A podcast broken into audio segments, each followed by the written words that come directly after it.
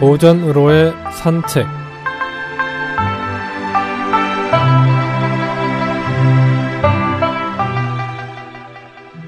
안녕하십니까 김혜영입니다. 오늘은 과즉 물탄 계란 성어에 대해 알아보겠습니다.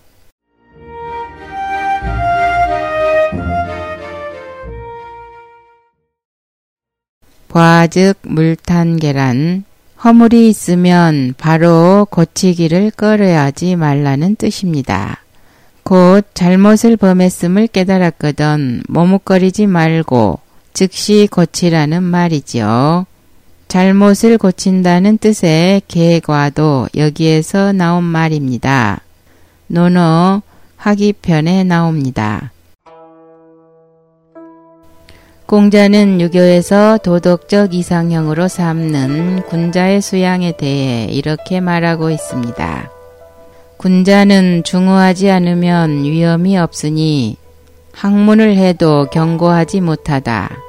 충과 신을 주장으로 삼으며 자기만 못한 자를 버타려 하지 말고 허물이 있으면 고치기를 꺼려 하지 말아야 한다. 이와 비슷한 말이 공야장편에도 있는데 공자는 이렇게 말했습니다.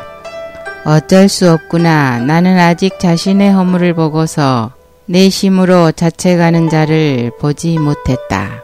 이는 잘못을 하였다고 후회만 하지 말고 그것을 빨리 바로 잡아야만 다시는 같은 잘못을 저지르지 않는다는 뜻입니다. 남의 이목을 두려워해서 얼버무린다든가 감추려고 한다면 다시 잘못을 범하기 때문입니다.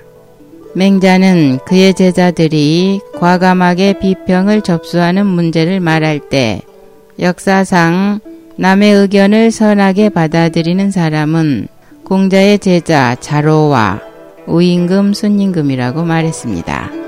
자로는 다른 사람이 그의 잘못을 지적하면 아주 기뻐한다.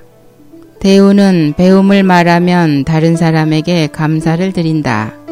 순임금은 항상 다른 사람과 같이 선한 일을 한다.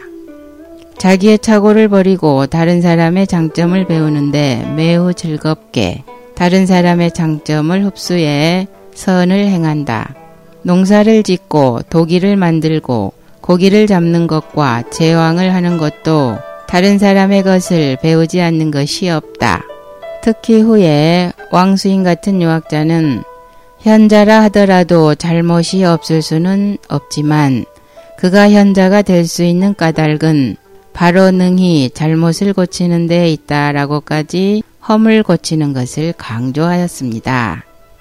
과실에 대한 이러한 자기 반성은 유교에서 선으로 옮겨간다는 뜻의 천선, 덕으로 나아간다는 뜻의 진덕의 자기 수양으로 중시되어 왔습니다.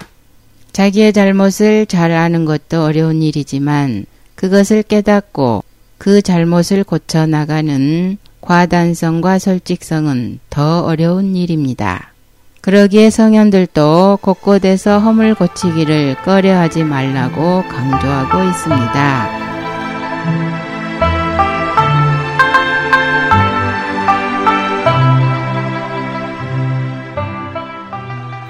오늘은 과증 물탕 계란 성어에 대해 알아보았습니다. 안녕히 계십시오.